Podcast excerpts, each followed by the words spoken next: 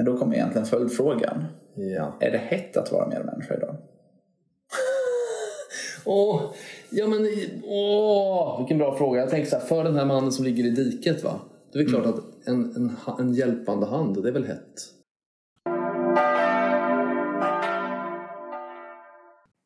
Varför kan inte de också jobba? Varför kan inte de också skärpa till sig, snyta sig, kamma sig, vad det nu är och liksom komma igång lite grann här? Varför ska jag, som har mina barn att försörja, vad det nu är, varför ska jag ge av det som jag har till någon annan?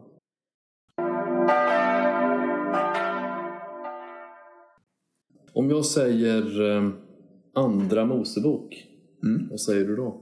Bra grej. Okej, ja. Verkligen. Men exakt, man tänker på uttåget ur Egypten. Ja, precis. Eh, Det handlar ju väldigt lite om det. Det är så många kapitel och en liten del i början handlar om uttåget ur Egypten.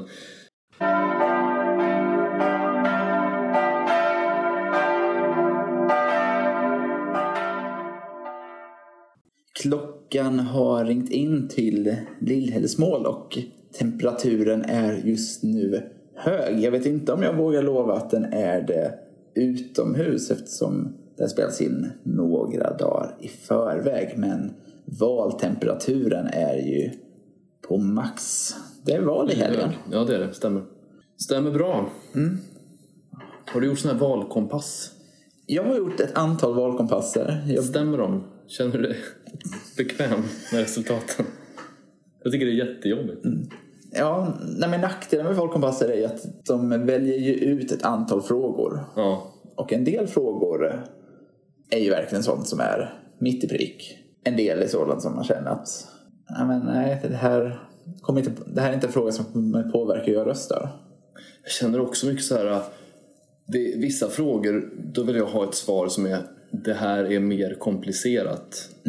Och tyvärr så det är det ju inte alltid så det funkar. Ja, nej, men precis. Man hade velat ha, och det hade ju varit problematiskt för då hade det blivit väldigt mycket av spekulationer.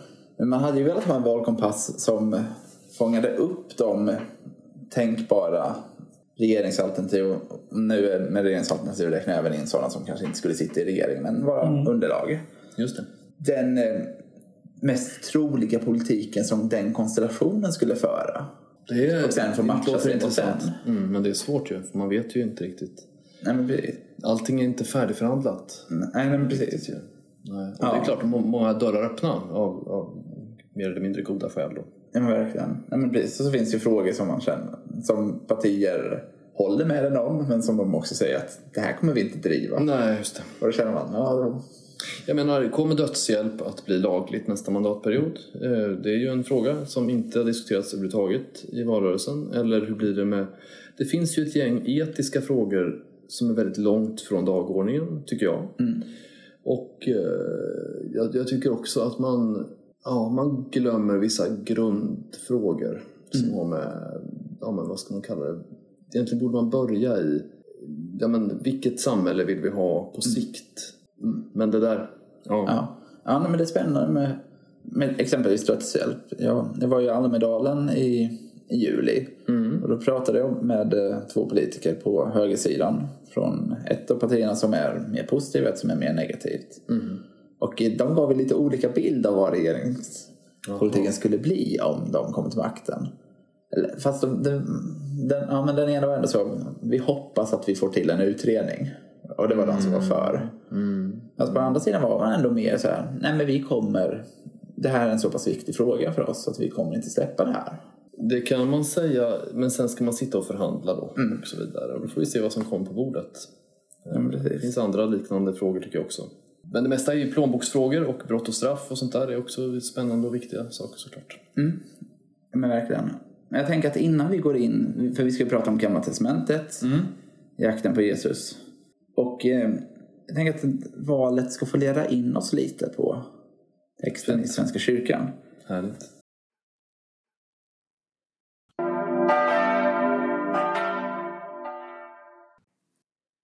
För att då är vi inne på den trettonde söndagen efter trefaldighet. Och där är temat medmänniskan. Åh, det passar ju väldigt bra. Jo, så vi har egentligen redan berört det lite halvt, men jag tänkte fråga dig. Finns medmänniskan idag? Ja. Självklart. Det, vet du vad som är intressant med det? Nu vet ju inte jag vilken, vilken text du kommer prata om. Det, det säger jag ärligt för jag vet inte det. Men när Jesus frågar det här, du vet, eller när han får den här, vem är min nästa? När han ska svara på den. Då säger han ju någonting helt osannolikt. Nämligen att det är den här samarien som är min nästa. Mm. Och, så vår tid är väldigt, väldigt på det sättet lik eh, Jesu tid. För att min nästa, den som jag tänker på, mina barn, min fru, mina närmaste vänner, så. Eh, det är ju inte den Jesus pekar ut för mig. Nej. Eh, och det är utmaningen. Men det är okej. Mm. Vad tänkte du på? Nej, men. Ja, nej, men för medmänniskan finns, där är vi överens. Ja, okej. Men då kommer egentligen följdfrågan. Ja. Är det hett att vara medmänniska idag? Åh, ja men åh, vilken bra fråga. Jag tänker så här, för den här mannen som ligger i diket va. Det är väl klart att en, en, en hjälpande hand, det är väl hett. Mm. Men tänker du i media eller? Ja, nej, men vi, efter vi ändå pratat lite val så här. Om man kollar på, nu ska vi inte gå in och recensera partier, men om vi inte går in på enskilda utan vi tänker... Du får ju säga precis vad du vill. Ja, jag vet. Ja. Men, om, vi- ja. men om vi tänker politiken i stort. Ja. Har den prägen av att det är hett att vara medmänsklig? Ja, men det, jag tror att det handlar om sen definitionen av medmänsklighet. Ja. För jag tror att alla är så här, ja men medmänniska lika med bra, medmänsklighet lika med bra. Och sen så kan man lägga in då, bero på vad man menar. Och, och precis. till exempel när det gäller flyktingpolitik, om man bara tar det då. Är det mest medmänskligt att rädda livet på människor eh, i Sverige? Att eh, så att säga ge en fristad i Sverige? Eller är det mest medmänskligt att ge människor en fristad i närområdet? Det är ju en, tycker jag, en riktig fråga som man kan fundera på. Vad är mest, men, ja, om man nu kan mäta medmänsklighet där. Ja, nej, men för att jag tänker att sakpolitiken skulle säga absolut att det finns det fortfarande en vilja att vara medmänsklig. Som sagt, man kan diskutera det. Men jag tycker att, jag har slagits för det nu under den här valrörelsen, att politiken som samtal och som, vad ska man säga, nästan institution har tappat mycket medmänsklighet. Jag har fått en uppfattning av att det är betydligt fler valaffischer som har, som jag uppfattar som har rivits ner eller att folk har klottrat på dem. Kollar ton på sociala medier tycker jag att för det här är, jag började aktivt följa valrörelsen 2014 så det här blir tredje. Jag tycker att jag för varje valrörelse ser mer och mer en förflyttning av att man inte bara pratar om eventuellt skillnader i politik utan man går verkligen på människan mer. Att så här, Du är en väldigt osympatisk människa. Du är inte värdig att vara här. Du ska hålla tyst. Så, så att det, och det, jag hoppas att jag, jag har fel. Men min uppfattning Det är ett roligare samtal. Det, kan man, det skulle nog många hålla med om. Att det har blivit ett mindre medmänskligt samtal. Ja, verkligen. Och, men, och att sociala medier har det, sin betydelse i det då. Det kan jag verkligen förvånas över vad människor kan skriva till människor de inte känner. Oh, ja. Och de är inte ens anonyma. Utan de kan bara gå in på vilket kommentarsfält som helst nästan och skriva, tycker jag, otrevliga kommentarer. Mm. Och då, då tänker jag så här, okej det här är ditt sätt att hantera att du inte mår bra eller vad är det det handlar om? Varför behöver du vara så otrevlig mot en total främling som bara sa en åsikt den hade? Eller vad, vad handlar det om? Vad fyller det för funktion? Det har jag svårt att fatta. Nej men verkligen. Sen kan jag förstå att man gillar debatten, sakfråga. Jag tycker också om att det är kul att diskutera med människor som tycker annorlunda. Inga problem med det.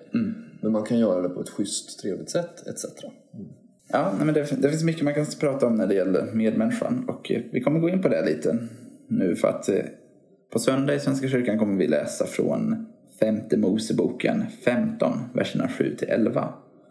Och det är här man uppmanas om att eh, ta hand om en fattig broder och kort och gott låna honom det han behöver. Och gör man det så får man Guds välsignelse. Gör man inte det så drar man på sig en synd som man kommer behöva stå till svars för. Och här ser vi ju i den här texten, och vi var inne på det, pratade Jesus evangelierna innan också, att mycket i Bibeln pekar emot att en kristen människa är kallad att vara en medmänniska. Inte bara för, den, för de närmsta som man känner i sin sociala krets, familj, vänner. Nej. Utan också för den som har det sämre ställt än en själv. Ja, man pratar ju om faderlösa och änkor och ibland också invandrare som en liksom grupp av särskilt utsatta som man ska värna om. Mm. Det tror jag många, många samhällen genom historien har haft idén att det, det vi gör gemensamt. Mm. Det som inte män, människor kan göra väldigt mycket själva i ett samhälle men det vi gör gemensamt det handlar dels om försvaret, kanske utbildningsfrågor men sen också omsorgen om de fattigaste. Mm. Eh, och det, det är sällan inne att säga till andra nu tar vi lite av ditt, dina pengar och ger till dem som är fattiga. Mm. För känslan kan ju vara varför kan inte de också jobba? Varför kan inte de också skärpa till sig, snyta sig, kamma sig, vad det nu är och liksom komma igång lite grann här? Varför ska jag som har mina barn att försörja, vad det nu är, varför ska jag ge av det som jag har till någon annan? Och så vidare. Det, det tror jag mm. människor... Och jag tror att det där det behöver man ta en moralisk brott, brottningsmatch om. Att mm. övertyga människor om varför man behöver gå utanför sitt egen, sin egen comfort zone. För att, att, varför är det gott att göra no någonting för andra? För om, man inte, om den diskussionen dö, är död, va? Mm. om man aldrig pratar om varför vi ska ge av det vi har till de som har sämre eller att vi, ska, att vi överhuvudtaget ska hjälpa. Då kommer vi tillbaka till en liksom antik moral, alltså moralen före kristendomen. Alltså typ så här, den starke har en naturlig rätt, att, för den är stark, mm. så den går först. Och den som är svag, ja, den får väl så att säga, det är inte mer med det, den är svag. Så undan med den och eh, så går vi vidare vi andra. Nej, nej men precis, och det är där Jesus kommer in i den här texten. Mm. För att eh, Jesus kan... Ja, ja precis. Att Jesus kan vi säga är kanske medmänniska nummer ett.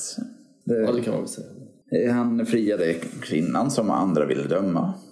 Han eh, låg till bords, umgicks med utstötta. Ja. Och inte minst så dog han ju för, för våra synders skull. Det stämmer. Mm. Var han en bra kompis? Sett utifrån att han dog för våra synders skull så... Ja, man ska ge sitt liv för sina vänner, säger de.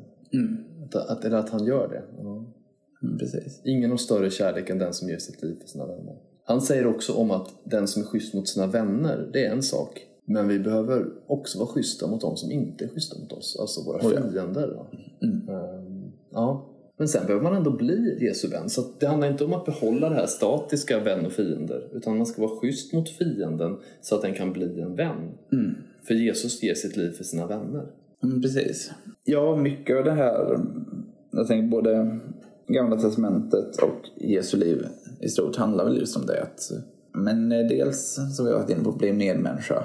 Men också att det handlar om att inte bara göra, för att i, i Gamla Testamentet nämner de att då får du, ger du till de fattiga så får du Guds välsignelse. Men att bli medmänniska, inte bara för min skull. Nej, det där är jätteintressant. För, för den andres skull. Mm. Som du är inne på. Var snäll, då kommer du få en present. Mm. Det, det, funkar ju ibland. Alltså människor, det brukar jag säga, den, det är därför pengar är en sån bra gud. Mm. Om man får säga så. För den, den, kan få människor att handla på vissa sätt. Man säger så här, du kommer få en belöning. Mm. Om du agerar på ett schysst sätt så kommer du få en belöning. Och det kan få människan att agera på ett schysst sätt. Vi firade Bernard av Clairvaux nyligen. Ett franskt helgon och han, han har förklarat kärleken till Gud på, liksom, som på olika sätt. Alltså man, man, kan älska Gud mer eller mindre. Mm. Då, det där börjar med, den, den, första kärleken är kärleken till sig själv. Mm. Det är den första kärleken som människan känner till. Den behöver man så att säga ta sig ur. Och den sista kärleken, det är att man älskar sig själv för att Gud gör det. Mm. Och det är något helt annat. För då älskar man det i sig själv som Gud älskar och vill också få det till sin fullkomning. Men jag tänkte vi ska snart röra oss vidare. Men hur man lever ut den här texten. Mm. Det är... Det korta svaret är ju så här, men bli en bättre medmänniska. Ja, visst. Men nu, ja precis. Skärp er. precis. Men om vi ska konkretisera det lite. Tänker jag att eh, reflektera över, välj ett område som, där det finns möjlighet att vara medmänniska. Fundera på var har jag satt min gräns nu? Hur långt är jag villig att gå i det här området? Jag kanske kan göra de tre första stegen jag kommer på. Men jag, jag vill att göra det här, det här, det här, det gör jag redan. Men sen kommer jag till något som skaver. Att fjärde steget, där... Nej, det vill jag inte göra. Och så försöker du flytta den här tröskeln dit. Börja inte med att flytta det till det tionde steget, vi säger att det här var en tio mm. stegstrappa. För enkelhetens skull. Mm, jo, precis. Men börjar man flytta det ett steg lite längre ifrån dig själv och lite närmare den fullkomliga medmänskligheten som Jesus stod för. Mm. Och lev i det. Normalisera det nya steget, det som är närmast där du står idag. Men som inte är där du står. Och få dig själv att hamna där. För sen kan du flytta tröskeln igen ett steg i taget.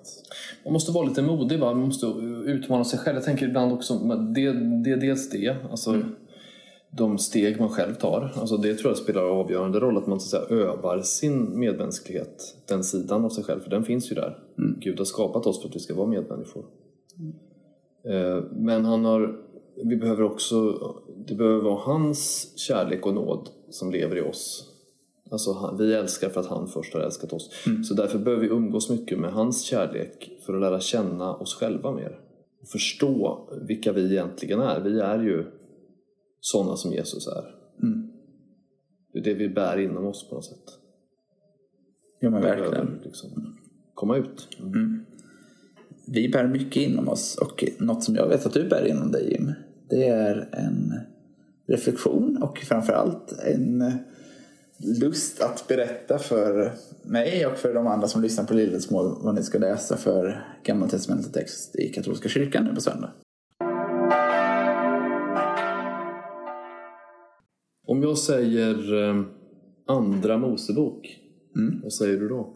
Bra grej. Okej, okay, ja. Verkligen. men exakt, man tänker på uttåget ur Egypten. Ja, precis. Eh, det handlar ju väldigt lite om det. Det är så många kapitel och en liten del i början handlar om uttåget ur Egypten. Sen handlar ju Andra Mosebok väldigt mycket om vad Israels folk gör ute i öknen. Mm. De blev ju befriade från Egypten eh, för att gå ut och tillbe Gud. Så de ska bygga upp tempel, den första tempelkulten dra igång en tillbedjan till den enda guden som sakta men säkert leder dem till det förlovade landet. En känd scen, det är ju det som är den gammaltestamentliga texten hos oss då nu på söndag, nämligen eh, Mose som går upp på Sinai berg mm. för att eh, interagera, mm. kommunicera med den allsmäktige guden och få två plattor med sig ner, mm. stentavlorna där. Men, men då medan han håller på med det så då glömmer folket Gud och de samlar in guld från alla liksom delar sina smycken, samlar in massa guld och bygger en kalv av guld. Eh, sen kommer Mose ner från berget, från liksom Guds härlighetsberg där han har varit och liksom var, nästan han har varit i himlen i princip. Mm. Kommer ner och får se det här som är liksom det totala motsatsen. Han kanske tänkte att nu har jag varit och pratat med Gud för att kunna ge folket en stor gåva, nämligen den gudomliga lagen. Mm. Ehm, för att vi ska kunna komma till det förlovade landet någon gång. Mm. Och istället har de helt och hållet vänt ryggen åt Gud genom att tillbe den här guldkalven. Som vi människor gör varje dag. Det som C.S. Lewis skriver i sin bok Helvetets brevskola. Mm. En pappa kan liksom ena sekunden be och andra sekunden slå sina barn. Mm. Det är något mystiskt och märkligt med det där hur snabbt vi människor kan förfalla. Mm. Och fast vi liksom stått på knä i bön så kan vi i nästa ögonblick vara monster mot våra medmänniskor. Mm. Och här har då folket rest en guldkalv och dansar runt den. Har du läst Fjodor Dostojevskij någonting någon gång? Nej. Nej. Han har skrivit en bok som heter Bröderna Karamazov. I den boken finns det en väldigt känd scen när Jesus kommer till Spanien under medeltiden. Mm. Så Jesus kommer tillbaks helt enkelt. Eh, det är bröderna Karamazov som diskuterar det här. Hur skulle det vara om Jesus hade kommit tillbaks? För det, en av bröderna vill nämligen inte tro på Jesus. Mm. Tro på Gud. För han uppfattar att världen är så bortvänd att det kan inte, varför, varför låter Gud oss hållas i den här bortvändheten? Mm. I alla fall så kommer eh, Jesus till Spanien och han kommer till eh, liksom när det är som roligast och härligast eh, om man är inkvisitor. Mm. Alltså jobbigt ja. för, för kättarna men, men kul för inkvisitorerna. Och de bränner människor på bål. För Glatta livet har ju stora festivaler där de bränner människor på bål. I alla fall är det så som, som historieskrivningen ser ut. I Spanien ballade det här ur för att det handlade också om att stärka den spanska staten. Men den katolska kyrkan var ett verktyg där. Eh, då kommer i alla fall Jesus släntrande förbi när, det är ett, när de håller på med det här. Man kan säga att Jesus han kommer i enkelhet. Han kommer inte med några änglar, ingen armé. Han går bara förbi och det följs av en stillhet och en förundran av människor som ser det. Där är frälsaren, han är här. Mitt i vårt elände, mitt i vår, vad det nu är vi håller på med egentligen, som är avskyvärt ur kristet hänseende i många perspektiv skulle man ju säga. Mm. Och han blir tillfångatagen och satt i fängelse till och med. Mm. Och så möter Jesus storinkvisitorn och de har ett samtal där. Eh, och det är en ganska stark scen egentligen. Jag skulle rekommendera, om man, om man kanske inte orkar läsa hela Bröderna Karamazov, så ska man i alla fall läsa den här scenen när Jesus talar med storinkvisitorn. Mm. För storinkvisitorn tycker ju inte att Jesus borde komma nu och störa honom i hans viktiga arbete. Eh, och det, det, är väldigt intressant. Alltså, eh, Mose kommer ner från berget och ser bortvändheten. Jesus mm. kommer ner från himlen. Han är ju här. Han är mm. ju verkligen här. I allt som är ont och vidrigt som människor gör. Han är i rummet. Mm. Och då, man kan ju fundera varför griper han inte in? Mose, Mose, det Mose gör är ju att han då vädjar för folket. För Gud bestämmer sig när han ser det här med guldkalven för att nu får det vara slut på det här tramset. Nu orkar jag mm. inte vara barmhärtig mer. Men det Mose gör är ju att han vädjar för folket. Och det är ju det som är grejen. Mm. Jesus ser vårt elände samma gamla elände på korset ger han sitt liv. Inte för de fina och duktiga och mysiga och som har varit snälla utan han ger på ett sätt sitt liv för storinkvisitorn, han ger sitt liv för de som reste guldkalven. För dig och mig, alla som vardagssyndare om man säger så. Mm. Det är för oss han, han vädjar och livet måste ändå handla om att tacka honom för det tycker jag. Eh, men jag, det som veckan kan handla om nu då om Jesus skulle uppenbara sig i våra kring en valstuga kanske. Fundera på det som en andlig övning. Vad skulle Jesus ställa för frågor i valstugan? Och vad ställer han för frågor till dig nu inför, inför att du ska rösta? Det är klart att jag inte kommer säga till dig vad du ska rösta på. Mm. Men väg ändå in. Vad, vad, tror du Jesus vill att du ska rösta på? Alltså, mm. Det måste ju vara en aspekt. Sen kanske han inte jag vet inte vad, han kanske tänker så här snarare, bara du väger in de här moraliska aspekterna när du röstar. Bara du inte glömmer det här och det här. Vad vet jag? Skyddet för de små och svaga, de svagaste. Eller skyddet av familjen eller, eller eh, att vi hjälper varandra. Så har vi tänkt in det här ordentligt mm. när vi går och röstar. Och vad skulle Jesus fråga i vallokalen? Det kan bli en utmaning om du ska gå förbi en vallokal. Att du kan ställa en fråga som du tror att Jesus skulle undra över. Ja, eller valstuga. En valkal ja, verkligen. En ja. valstuga tänkte jag på. Ja, precis. En så är det neutrala personer. Ja, exakt. Då är det ingen idé att fråga ja, de som ja. sitter där. Nej, ja. Min sambo Sofie ska vara röstmottagare. Så ja, på... vad bra. Ska man också räkna? Jag tror man ska räkna. Så att ja, jag... Kan man sticka åt henne en tusenlapp i... Nej, jag ska. Nej, hon är objektiv. ja, bra. Nej, men det, det är det som jag har tänkt på den här veckan. Ja, men det är intressant. Jag fick en tanke, mm, så här, absolut ingen unik tanke. Mm. Men eh, av, eh, av just den situationen när Mose kommer ner och mm. möter guldkalven.